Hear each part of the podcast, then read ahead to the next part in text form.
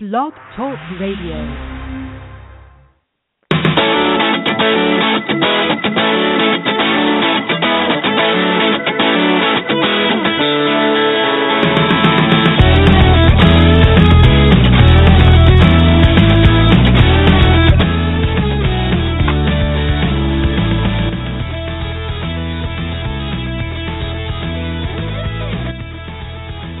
Good morning, afternoon, everybody. It is mid-November, November 19th.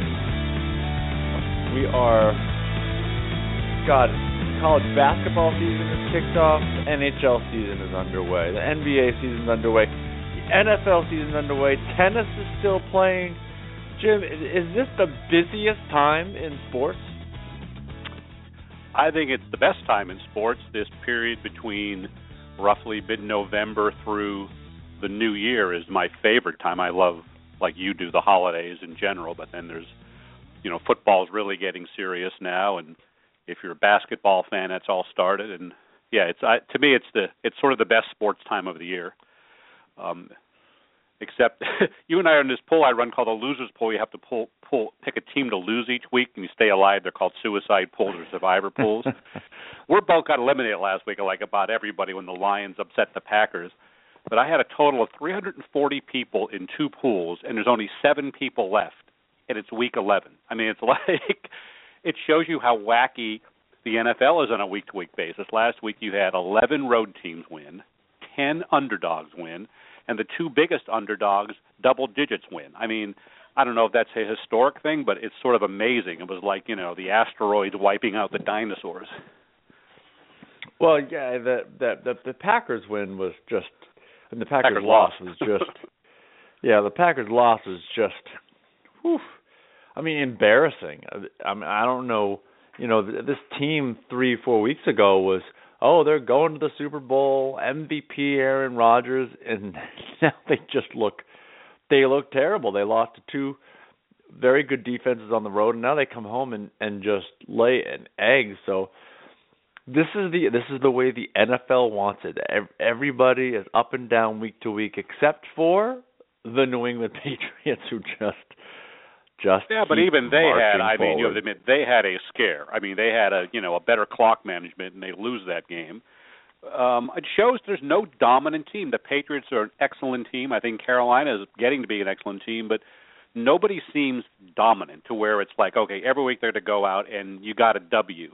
I mean, unless you know the Patriots are playing at home against the the Redskins or something, but you know, it's a war of attrition. New England's lost Dion Lewis and Julian Edelman in consecutive weeks, so they're both all well, Lewis is out the season, and it's just injuries and bad coaching and bad quarterback play. I mean, right now you have Andrew Luck and Peyton Manning, who were involved in one of the great sort of you know draft trade you know things of recent years, both out of commission. Isn't that fascinating? You know, the two guys it was a big story for years, Luck versus Manning and the Colts legacy, and they're both gone. And it's Matt Hasselbeck and Brock Osweiler. I mean, it's well, like you know, you it's, know? uh, it's the it's the past and the future, Brett Hasselbeck. and yeah, exactly. So, but yeah, it's a great time of sports year, and that's why this podcast is brought to you by AT and T Mobilizing Your World because they know it's a great time of the sports year.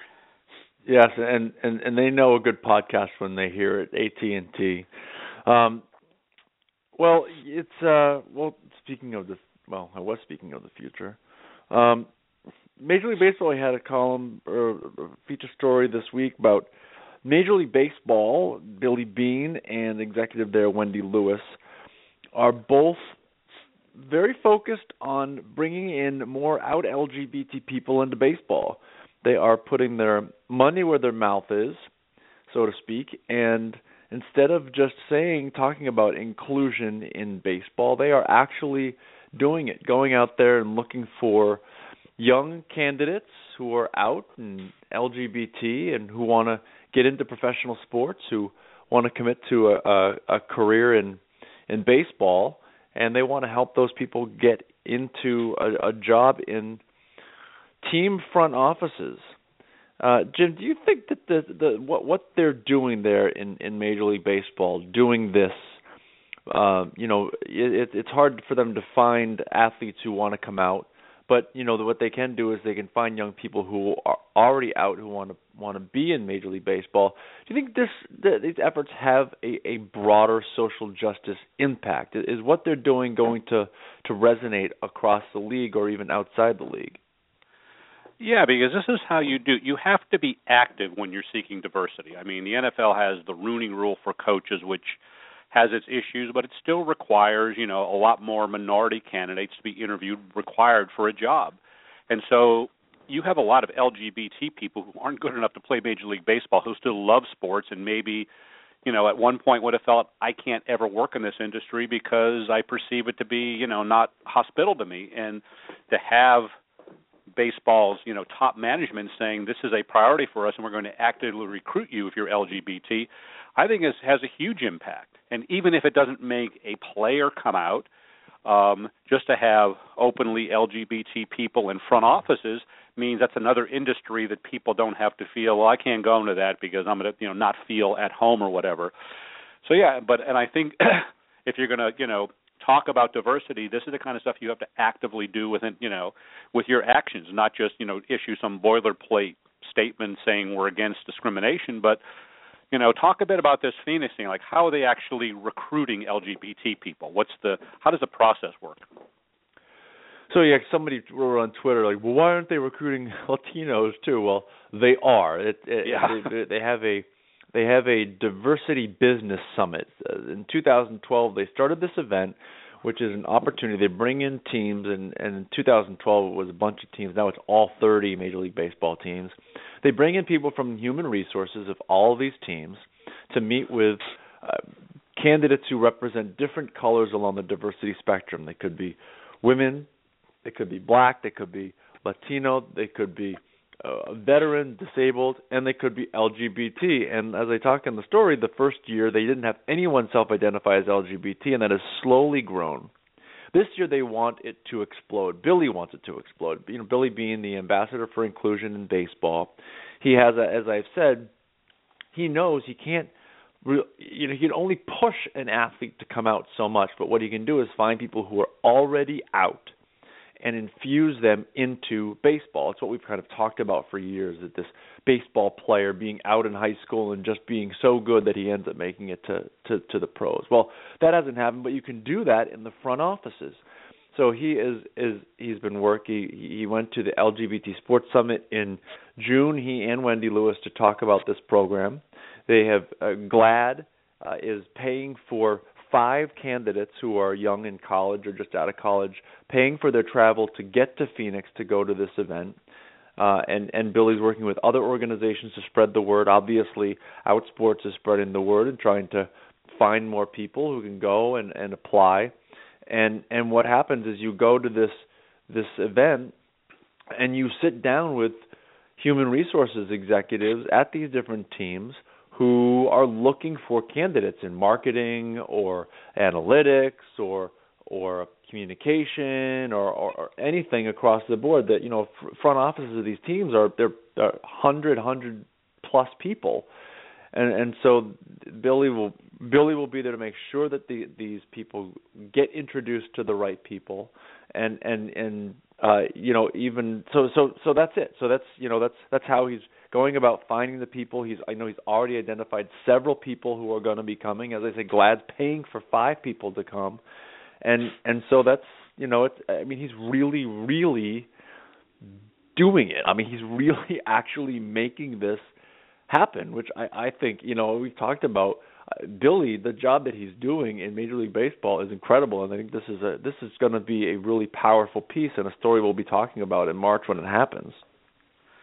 Yeah, and these are the people who often are, you know, people making hiring decisions within these industries in the future. You know, they'll start young, but and if you simply have diversity as a regular part of accepted practice, it becomes the norm at a certain point, and no one thinks twice. And so again, you know, a lot of LGBT people maybe have felt marginalized in the sports world. Well, in Major League Baseball, this initiative kind of shows no, we actively want you. We're not, you know, we're not not wanting you. And all 30 teams are showing up, not just 10 or 20. Um, you know, this is how change is affected, and you know, the boardrooms and the workplace are just as important in many ways as on the field because these jobs are around for people could work at them for 20 to 40 years. You're not you don't have a short career like you do if you're an athlete. Um, and it's bound to have just an impact on the way the the community perceives it, uh, the team and everything. So, yeah, I mean, Billy sort of found his niche. He was selling real estate just not too long ago, and you know, it was a perfect opportunity. Came up with this director, you know, this inclusion thing, and so he's really taken it and run with it. I'm really proud of him. And uh, I think one of the things that uh, empowers Billy and Wendy Lewis to do this is the knowledge that they can put LGBT people in these front offices and it's going to be fine. Billy knows of a number of executives, front office executives, two of whom I interviewed for the story. Greg Bader, who uh, in the communications department for the Orioles, who's been there since 1994 and is a lifelong fan, and then Steve Reed, who's a human resources executive with the Nationals. I mean, you have an openly gay man in the human resources department with the Washington Nationals making some of these decisions um, and, and grooming people in the company. So you have these two guys, and then I, you know, there's a there's a third one that that you and I both know that who I've um, reached out to, and and he sent me a bunch of notes, and he's to share his story publicly on Outsports after Thanksgiving. And we know about Matt Schulte with the Royals. We know about Laura Ricketts with the the the Cubs, right? The Cubs, yeah. Yep. I can remember the White Who's Sox a part owner? Cubs. he was a part owner, and and so you know Billy has the knowledge, talking to people and meeting people that this is going to be okay. I can put people in these positions and it's going to be okay. The opportunities are going to be there. And this idea that you can't be out in sports, it's just, it continues to erode this idea. And I think that Billy knowing that, knowing being out in baseball himself and talking to all these executives, he understands that and, and is empowered to put infuse more people in it to show people how much it's changed. Yeah, and I'm hoping that other sports leagues sort of take the cue from this and make it an active part. Again, it's one thing to simply say, yeah, we are, you know, we don't discriminate, which everybody says these days, but you kind of, you know, diversity really is about actively reaching out and not simply saying, you know, I, I have a my old boys network that's going to continue to hire people I know or people who are friends of friends, and that's that's often how hiring has happened for you know ever in this country and continues to happen. But you know that's why these kind of things are really important to sort of you know to show outreach. Otherwise, you know people may feel well I really don't feel welcome. But now baseball's saying, hey, we're actively want you to come. We actively want to recruit you. So, and I assume obviously people can apply for these jobs even if they can't attend the uh, the uh, the March event, correct? Yeah. Oh, I, I, I, you know, I assume that you can apply for a job in baseball as, as long as you're aware of it. I don't know if you go to the team Yeah. websites. Maybe um, maybe there's an MLB job site. I, I I'm not sure about that. Uh, I, I really don't know, but of, Yeah. of course people can just apply. But I, I think you know comparing what Major League Baseball is doing with this and with hiring Billy to what the other leagues are doing. I think is so informative because you do look at these other leagues and these grand pronouncements of support and oh yes we've changed our policy. That you can't discriminate against a um a gay employee or a gay player. And those are all lovely and fine and dandy but most of the leagues really aren't doing anything. And talk about a year and a half ago when Wade Davis and I were at the NFL owners meeting in Orlando and oh they were all going to bring Wade in to talk to the teams and talk to the players and do all this stuff. Nothing has happened. Wade has talked to a total of 3 of the 32 teams. And and and the NBA just doesn't do anything. They haven't hired Jason Collins the way that Major League Baseball has hired has hired Billy Bean. They do they do some uh, conversations at the rookie symposium, and then they just kind of don't do anything. And you look at what Major League Baseball is doing, and they are really doing it. They are making sure that the league is very publicly embracing LGBT people, making sure that they're publicly being put into positions in the league. Billy's helped help David Denson, who's a minor leaguer, come out, and that stuff just isn't happening in the other leagues. Yeah, I, I kind of felt that the NFL had its gay moment in 2014. Like, okay, we've done that. Now we're moving on to domestic violence or whatever else. And I know there's, you know, clearly more initiatives and everything that, that you know, that things that certain teams have maybe done. But yeah, I mean, you know, Wade Davis speaking. I mean, to me, Dave Kopay should be speaking to a lot of these groups. I mean, you know, you talk about someone who was back, you know, for these guys, you know, back in the old days in the 60s and 70s. Um, you know, there's uh, Esera Tuaolo who played, you know, in in the 90s. I mean, you have generations of out former NFL players who really can be relevant, you know, ambassadors and spokespeople. But yeah, I, I think the NFL. I just always feel it's kind of like okay, we we did Michael Sam, and now we're kind of past that, and you know, life goes on. But on the other hand, it does make it hard when there's nobody out. I mean, it just does make it a little difficult. But with baseball, at least they're recognizing, okay, we're not focused on the field. We're focused in, in many ways, jobs that are, I said, going to be lasting for years and years and years. Uh, you know, in the front offices. So the other leagues need to. Okay, you know, you're talking about different different people going to talk to teams, and I think that you know it doesn't hurt, but I'm just not so sure anymore if it actually even helps you know what baseball did with Billy is they hired him as an executive with the league. Then in spring training, they put him in the uniforms of various teams and had him participate in the sport with them. They have they, they feel like they've done just about everything right, and Billy is working with athletes and people in front offices to come out publicly. Having Wade or Esera or Dave go and talk to the Detroit Lions, uh, it doesn't hurt. I'm just not sure how much, if that even helps at this point. I mean, well, just having well, somebody show up and give a talk. Meaning, my point was, if it's institutionalized, I think it has a bigger difference than you know them randomly going to team X, Y, or Z. So you know, I mean, that's that would be at least one idea, and it's a, it's the idea is an easy idea to do. It doesn't cost them much. It's not you know creating some new bureaucracy or something. But baseball's clearly farther ahead than the other sports. There's not even a question about it. Yeah, I don't even think there's a question at this point. And all every other league probably tell you executives would tell you that how much further ahead they are than the others. Sitting here, I mean, I give baseball an A, and I don't think anybody else even gets a B at this point. I think a year and a half ago they might have, but baseball's taken their game such a, such a different level. I just think they're that far ahead of everybody else. Yep. Uh, well, stay tuned for more of that. We're going. I'm going to try to get Billy Bean on to talk more about this. We really want to promote this. We want people to to go and and and apply for these jobs if they're interested. Apply for this diversity summit. You could email me or Jim, or you could just go to our story on the on on the topic and and find the the link to the diversity page on Major League Baseball and and if you want to work in baseball or pro sports, it's a great opportunity. So you know, be sure to take it. And if you can't get the Phoenix, you don't have the money. Well, GLAAD is there; they might be able to help you. So definitely check that out. Another story that I wanted to to hit on this week is uh, Gus Kenworthy, who the the the, the professional skier who came out I don't know two or three weeks ago now I guess on on the cover of ESPN the magazine. And it's all been lovely, and he's been uh, running around with his shirt off seemingly everywhere, talking about sex and dating, and he's just uh, he has certainly embraced being out and gay.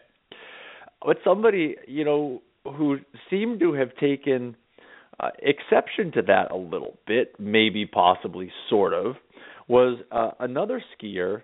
Uh, what's his name? Alex Schlopy. Is that his name? Yeah. Who, Alex Schlopy, who who who said essentially, "Yeah, I don't love how you did this, Gus." And it it's interesting the the kind of the reaction that he got from Gus and and the readers, um, and then kind of the interaction that that he and Jim have had o- over uh, you know, kind of behind the scenes. So, Jim, why don't you just talk about that a little bit? How, did you find the story? Because I totally missed it, um, and then how you framed it and how this dialogue has started. I saw an interview Gus had given with Attitude Magazine where he talked a lot about, you know, the whole coming out experience and referenced then some of the negativity and Alex was mentioned with some Instagram post he made, which basically were praiseworthy at Gus and supporting Gus for coming out, but I, I don't have the quote in front of me, but I'm paraphrasing it. Basically, said he thought he was doing it more for the publicity, more for Gus than he was for everything else. But it was said in such a way that was really kind of off-putting. Like you know, like like why does he need a cover? Why don't other people get covers? And then he followed up with a second post that tried to explain it. Um, that got some pushback, and Gus said, you know, well, in essence, straight people never have to come out. They're assumed to be out, especially in a sport like skiing. So what I did was important. Um, you know, I'm getting letters and emails from people telling me, you know, I'm a role model. And you know, I personally took Gus's side on that, in the re- in, in the idea we've talked about that forever. You know, we always hear when athletes come out, well, why do you have to shove it in our face? That kind of stuff. It basically was what Alex's post sort of, you know, two Instagram posts. So I wrote a piece yesterday, uh, quoting Alex, quoting Gus from their various, you know, tit for tat, and you know, took Gus aside and said Alex doesn't realize what it's like to be gay because he wouldn't have made that statement. I mean, again, I said, you know, straight people never have to have a coming out. Well, Alex saw the story. I think you uh, you copied him on Twitter um, and started this dialogue with us where he was kind of pissed off. He said it was taken out of context, and then we kind of went back and forth. And I, you you hit in initially, then I followed up on you know why what he said about the visibility we thought was misplaced and basically invited him to write a story for us and explain himself and he said he did. And at one point he wrote and he said well i'm glad you guys called me out on this because i see things a little bit differently. So he is now writing a piece sort of you know explaining kind of what he meant but also the the fact that he is a huge supporter of you know openly gay skiers in in the sport. And yet he still does have issues with Gus taking it um thinks is, he thinks Gus is doing it as much for Gus as anything else, and wants it to make it more about Gus doing it for the LGBT community. They're they've known each other forever, so there's clearly some personal history. And you know, in his piece, at least the first draft, he said, "I know Gus is still pissed at me, but I love him like a brother." So I think it was interesting that just having a dialogue with Alex, he now says he's a big fan of outsports. You know, and so his initial reaction to the story was you guys took it out of context, goddamn media, then it was, well, okay, I guess I could see your point. Maybe I was sort of, you know, I could see how my comments could be perceived as being negative, and now it's, hey, I'll write something for you guys, and so I kind of as an example of how through dialogue, and we weren't yelling at Alex and screaming that you know we're, we've reached someone who looks like he's going to be someone who's going to be really supportive. Yeah, it, it it is interesting. You know, so a lot of a lot of times these people, uh, you know, first of all, I think you know the kind of the shoot and ask questions later approach. Yeah, sometimes we take that, but you didn't take that here. I mean, it was there was there was clearly his tweet was pretty clear what he said. You had Gus's reaction in there, um, so you've kind of you you you laid out the the issue and you had a I think a pretty reasonable reaction to it. Uh and then, you know, he didn't like obviously how it made him look. Um he, even said that he teared up at one point when he read what you had written. And so he kind of lashed out and then when he just when he just took a step back and listened to what you were saying, realized, "Huh, maybe I did screw up here. Maybe what I said, even with my intentions, wasn't the right thing to do. And and so there was some lessons there I think for him about the importance of not just coming out but athletes like Gus Gus being really out, being out constantly, talking about it, not being afraid to talk about dating and preferences and all kinds of stuff. Um, you know, I could do a little less shirtless stuff. It gets it it, it grows. I get tired of it. Um, but but still, I think you know it, it, it's important. And he, I think he uh, listened and understood that from what you were saying, and I think that you know that kind of dialogue is powerful. We don't always have that, right? With Tony Dungy, we just don't. There's there's no dialogue to be had. He's not interested in talking. Um, and I tried, do think it points but, out the stuff that, in essence, every coming out story is someone raising their hand and saying, "Look at me." I mean, it's the very nature of it, right? I mean, we've had like four coming out stories this week. We've had a whole bunch recently. And so you can see from someone who maybe is straight and doesn't really perceive it is you know yeah why why is someone getting you know attention for simply their sexuality it shouldn't matter i mean and yet they don't ever step back and realize they've never had to come out as straight people. They've never had to have that agonizing decision and all those you know nights of loneliness and fears that you know you're going to be rejected by your parents and you know I mean all the stuff gay people go through before they make this declaration and the declaration is is empowering and it has the effect of increasing visibility. I mean, one thing I wrote to Alex is that you know without Gus coming out, there'd be no openly gay pro skiers. Even though Gus is gay, and you know Alex said he's known he's been gay for a while. I think he wrote that one of the Instagram pieces. But until Gus actually did it, and yeah, sure, people like Gus could wind up using it in a way that maybe benefits him as much as everybody else. But I think straight people just don't get the whole process of they don't have to do they don't have to do that when they come out. And it's simply assumed. And so I can see why people perceive, you know, any athlete coming out as saying, "Oh, it's all about me, me, me," but that's the only way we get visibility. The only way we can identify people as being openly gay is if they sort of declare it. That's sort of our standard, right? We don't ever say, you know, so and so's gay, uh, we ain't going to tell you why. They have to sort of, you know, acknowledge it.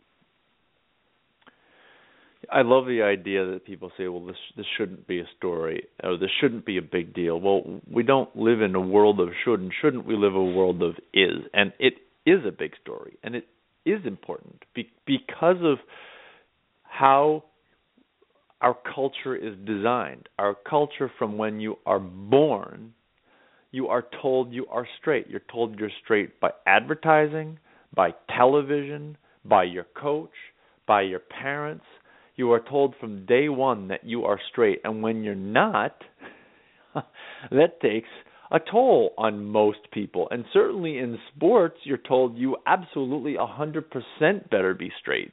If you're a guy, uh, you know, and and and you know, for women, it's it's different kinds of issues.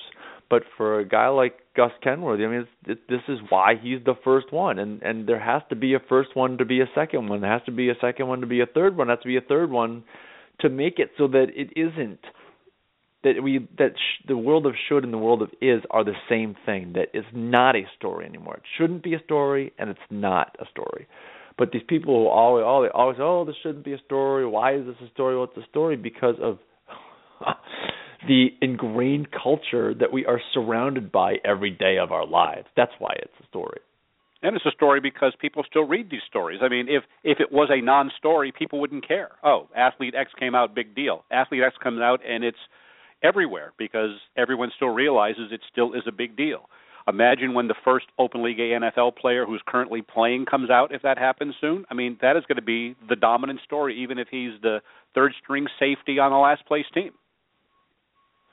Well, we just had we just had a story about a a a a, a, a distance runner from a, a small college in New England, and tens of thousands of people have read it. I mean, it's yeah. like it, it, has more than a hundred thousand page views this week. This story about a, a nice story about a runner in Shippensburg, Pennsylvania. I mean, a hundred thousand people have read this story about an athlete you have never heard of and you never will hear of again. Well, with all due respect, probably will not. And and a hundred thousand people read it. So, yeah, from a media's perspective, it's a story because it's a story, because people are going to read it. Uh, but that's all the stories we have time for this week. Uh, this podcast is brought to you by AT&T, mobilizing your world. Um, Jim, I, I know you're you're stuck in a fierce battle with my brother for the, for probably the last spot in fantasy football. So good luck to both of you. I'm probably in, so that's all, that's a good thing. I just want to sneak in and, and be done with it. And we're off next week for Thanksgiving, and we'll be back in the first weekend in this first week in December. We will talk to you then.